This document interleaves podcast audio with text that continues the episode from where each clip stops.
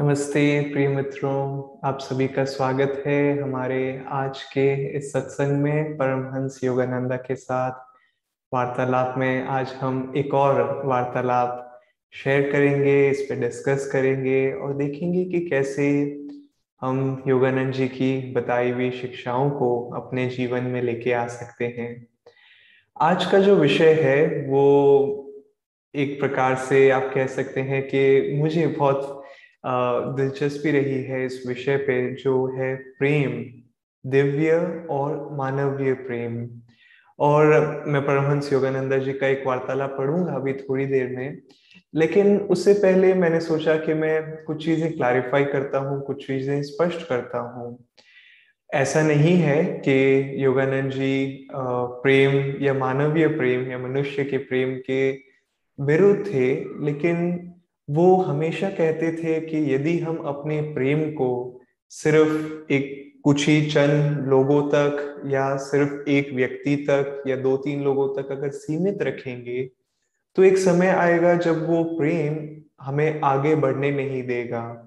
और यही नहीं, हम खुद अपने जीवन के अनुभवों से जानते हैं कि जब हम सोचते हैं कि मेरी खुशी इस व्यक्ति से आएगी या ये मुझे खुश करेगा और हम पाते हैं कि वही दुखी, वही व्यक्ति हमें बाद में हमारे दुख का कारण बन जाता है। और ये नहीं है कि वो व्यक्ति हमें दुख दे रहा है, लेकिन हकीकत ये है कि कोई भी प्रेम यदि सिर्फ़ एक व्यक्ति के अहम से दूसरे व्यक्ति के अहम तक ही सीमित रहेगा और यदि हम ईश्वर को आमंत्रित नहीं करते हैं तो वो प्रेम जैसे कि मैं कह रहा था कि सीमित रह जाता है और फिर वो विस्तार नहीं हो पाता है उस प्रेम का और उसको हम फिर सबके साथ बांट नहीं पाते हैं। लेकिन अभी के लिए इतना शुरुआत के लिए काफ़ी है। हम इस विषय पे और डिस्कस करेंगे, लेकिन क्यों ना मैं पहले परमहंस योगानंद जी के कुछ शब्द पढ़ूं और फिर हम इस विषय पे और गहराई से जाते हैं। योगानंद जी ने कहा, विचार करो कि कैसे हज़ारों वर्षों से प्रेमी चाँद के साय में एक दूसरे से सदा प्रेम करने का वचन देते रहते हैं, वचन देते रहे हैं। और चाँद नीचे देखता है और समय की रेत पर उनकी बिखरी हुई खोपड़ियों को देखकर हंस देता है। ऐसा होता है मनुष्य का प्रेम। यह शरीर चीर स्थायी लगता है, किंतु जीवन छोटा है। लोगों द्वारा एक दूसरे के लिए प्रेम कपोल कल्पना है। स्वयं जीवन की भांति केवल प्रेम ही सदैव शाश्वत बना रहता है। इसका रूप निरंतर बदलता रहता है। बाहरी आसक्तियाँ भी बदलती है। केवल ईश्वर का प्रेम ही शाश्वत है। और मुझे कहानी याद आती है जो, कहानी नहीं, एक उदाहरण जो स्वामी क्रियानंद जी अक्सर अक्सर नहीं, लेकिन मैंने कुछ बार सुना है उन्हें ये उदाहरण देते हुए।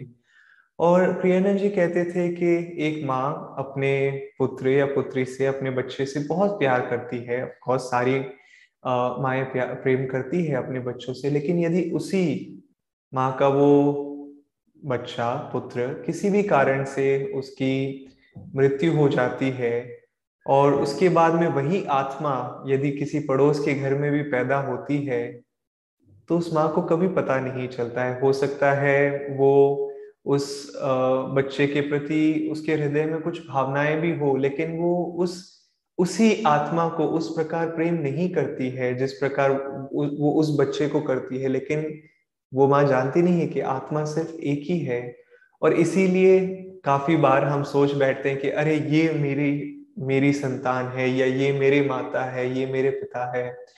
श्री युक्तेश्वर जी ने कहा था कि जब हम इस भौतिक शरीर को त्यागते हैं, तब हम सूक्ष्म जगत में जब चले जाते हैं, तब हम अपने हज़ारों माता पिताओं को देखते हैं, हज़ारों बच्चों को देखते हैं। हम इतने लाखों वर्षों, लाखों जन्मों से जो जीते आ रहे हैं और उसमें कोई हमारे पिता थे, कोई हमारी माता थी। कुछ जन्मों में जो हमारे पिता और माता इस जन्म है, शायद उनके पहले हम माता और पिता थे। और फिर हम सोचते हैं कि हकीकत में कौन है माँ और कौन है पिता? सब लोग ही। और ये भगवान बुद्ध ने भी कहा था, गौतम बुद्ध ने, कि क्यों हमें सब व्यक्तियों से इस पूरी दुनिया में प्रेम करना चाहिए? सबसे उन्होंने कहा था, क्योंकि हर किसी व्यक्ति से जिनसे हम मिलते हैं, चाहे कितनी भी छोटी या बड़ी भेंट हो, वो इसीलिए है क्योंकि पिछले जन्मों में उनसे हमारा कोई ना कोई नाता रहा है। तो क्या ये एक अच्छा उदाहरण नहीं है कि हम सब व्यक्तियों से प्रेम करें? और यही नहीं, सिर्फ़ व्यक्तियों से क्यों? क्योंकि हम सिर्फ़ मनुष्य से प्रेम नहीं कर सकते। हम शायद दस लोग या पंद्रह या बीस या सौ या दो सौ लोगों से प्रेम कर सकते हैं और इस दुनिया में करोड़ों लोग रहते हैं। तो हम कैसे सबसे प्रेम कर सकते हैं? हम उनसे तभी प्रेम कर सकते हैं जब हम उनके पीछे छिपे ईश्वर को महसूस कर सकते हैं। और मैं जो प्रेम बोल रहा हूँ, मैं बाहरी प्रेम नहीं बोल रहा हूँ। बाहरी प्रेम क्योंकि एक जन बहुत ही छोटा होता है, कुछ ही वर्ष होते हैं तो वो प्रेम बाहरी रूप में प्रकट करने के लिए हम बस कुछ ही व्यक्तियों के साथ में कर सकते हैं। लेकिन हृदय में हमें कोशिश करनी चाहिए कि सब व्यक्ति हमारे भाई और बहन हैं। और ये भी फ़र्क नहीं पड़ता है कि वो कौन से धर्म से हैं, कौन से देश से हैं, वो क्या खाते हैं, उनके शरीर का रंग क्या है। इन सब चीज़ों के पीछे, क्योंकि आज इस जन्म में मैं भारत में हूँ, हिंदुस्तान में हूँ, इंडिया में हूँ। अगले जन्म में या पिछले जन्म में मुझे क्या पता मैं कहाँ था, शायद मैं अमेरिका से था, या शायद मैं कहीं और जन्म लूँगा अगले जन्म में। योगानंद जी ने कहा था जब उन्होंने इस समय उन्होंने बोला था कि कई अमेरिकी लोग अभी भारत में पैदा हो रहे हैं और कई आत्माएँ जो भारत की हैं, वो अमेरिका में पैदा हो रही है। और ऑफ़ कोर्स आत्मा किसी भी देश की नहीं होती है, लेकिन जब मैं कहता हूँ भारत में की आत्मा या अमेरिका की आत्मा, इसका मतलब उनका पिछला जन्म शायद अमेरिका में था या भारत में था।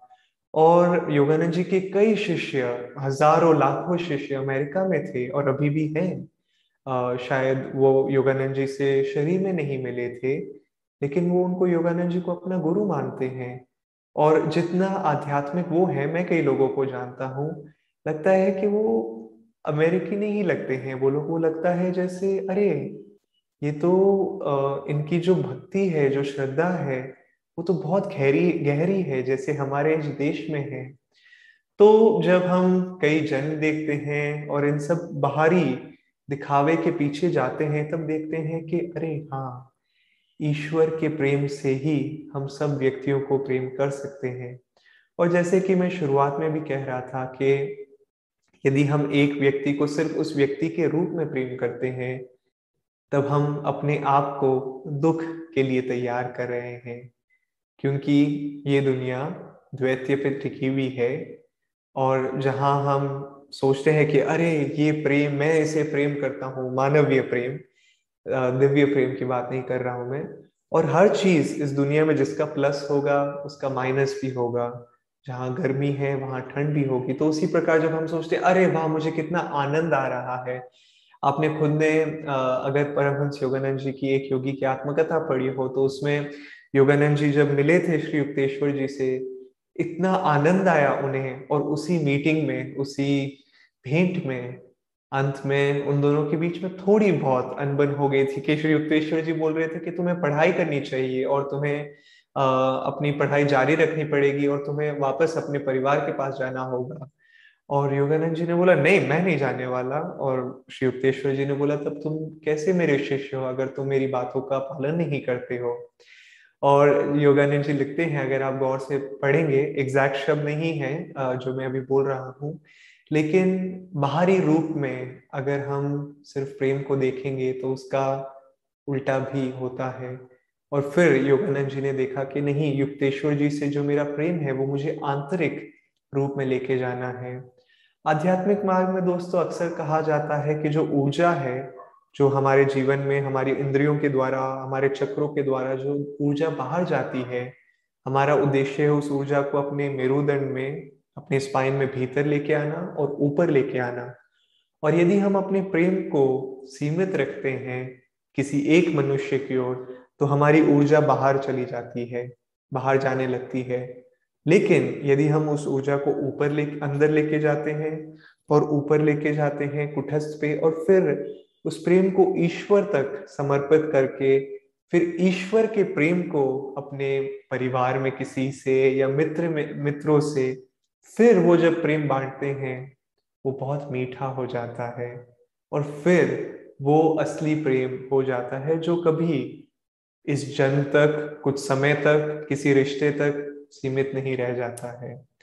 और मेरे खुद के जीवन में मैंने देखा है कि जिन व्यक्तियों से मैंने भीतर सबसे गहराई गहरी मित्रता महसूस की है वो उन लोगों के साथ में है जिनके साथ में मैंने शायद ध्यान किया हो शायद जिनके साथ में मैंने आ, सेवा की हो मेरे गुरु के कार्य में किसी प्रोजेक्ट में।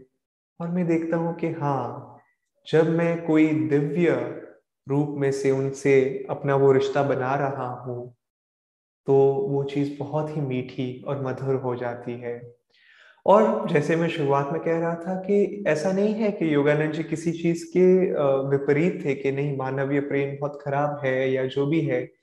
एक अच्छी शुरुआत है मनुष्य का प्रेम, जहाँ से हम वो दिव्य प्रेम को याद कर सकते हैं।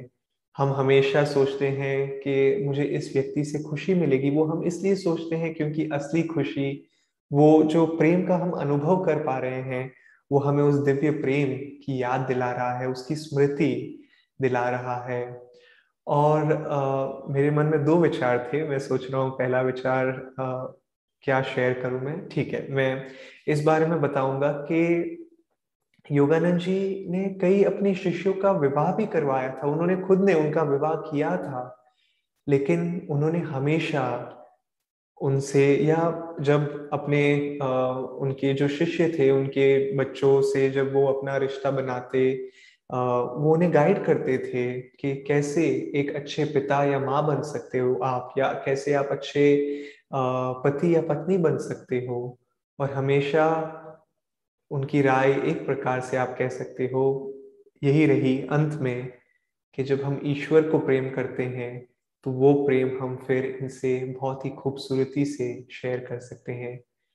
और ये दूसरी चीज़ थी जो मैं शेयर करना चाहता था कि कई बार हम, क्योंकि हम एक प्रकार से क्योंकि हम अभी तक ईश्वर के साथ एक नहीं हो चुके हैं, हमारी चेतना उनसे एक नहीं हो चुकी है और अभी भी हम कुछ हद तक थोड़े भ्रम में जी रहे हैं। तो जब हम ईश्वर के प्रेम को भी देखते हैं तो हम सोचते हैं कि अच्छा हम उसमें अपनी मानवीय समझ लेके आ जाते हैं और हम उसको उसकी चेतना को थोड़ा घटा देते हैं। हम सबने भगवान श्री कृष्ण के बारे में पढ़ा है सुना है आ, उनकी कहानियाँ पढ़ी है सुनी है और हम उनके दिव्य प्रेम के रूप में सबसे अच्छा उदाहरण जो हम कह सकते हैं, जो उनके और गोपियों के बीच में था, लेकिन वो भी हमारे भ्रम के वजह से, कुछ हद तक मानवीय भ्रम की वजह से हम उसकी चेतना को थोड़ा कम कर देते हैं। हम सोचते हैं कि अरे, भगवान श्री कृष्ण ने भी तो कई संबंध रखे थे, लेकिन हमें याद रखना चाहिए। और परमहंस योगानंद जी ने ये स्पष्ट किया था कि जो गोपियाँ थी, वो हकीकत में उन गोपियों के रूप में, हकीकत में उनके पीछे ऋषियों की आत्मा थी और वो कई महान ऋषि थे जो भगवान श्री कृष्ण के साथ में थे। और हमें पता है कि उन गोपियों का विवाह हो चुका था तो भगवान श्री कृष्ण के साथ में उनका जो संबंध था वो आंतरिक था।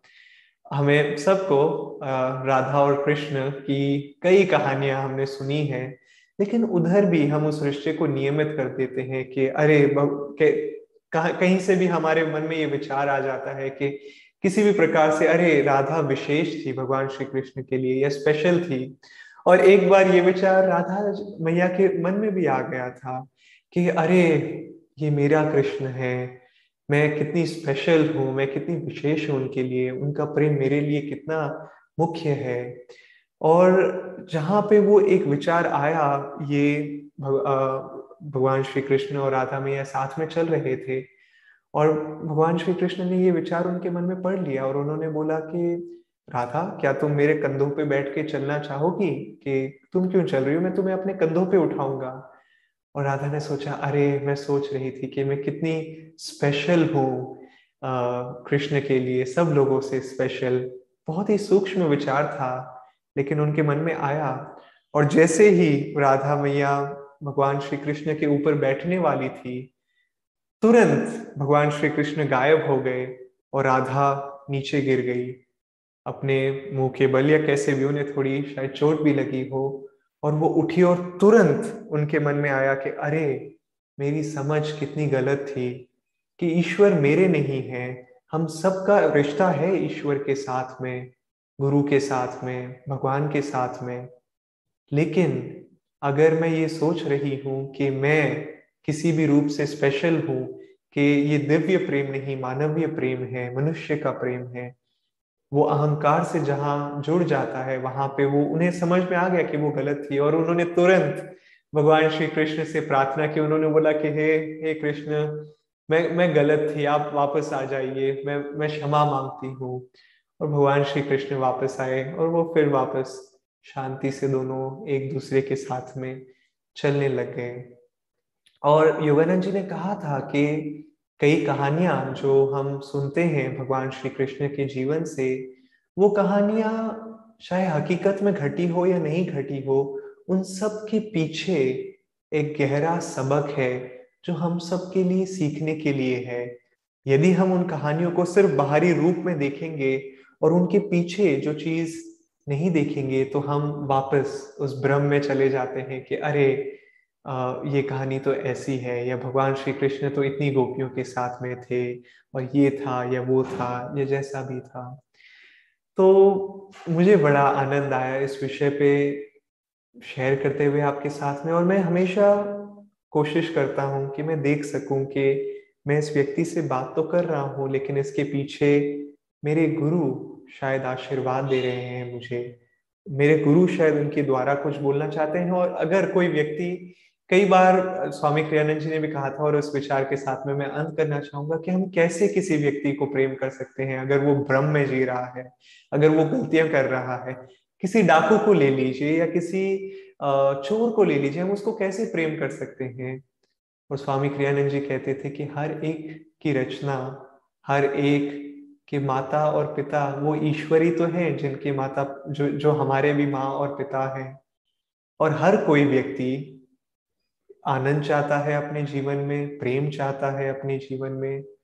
उस डाकू को लगता है कि वो डकैती करके खुश हो पाएगा। हमें लगता है हम किसी और चीज़ से खुश हो पाएँगे, लेकिन हर चीज़ के पीछे जो भी हम करते हैं, वो खुशी पाने के लिए करते हैं। और ब्रह्म में ही सही कम से कम हम उसे प्रेम कर सकते हैं ये सोच के कि वो अभी भटका हुआ है, लेकिन वो एक समय आएगा जब सही राह पे ईश्वर को पाने की कोशिश करेगा।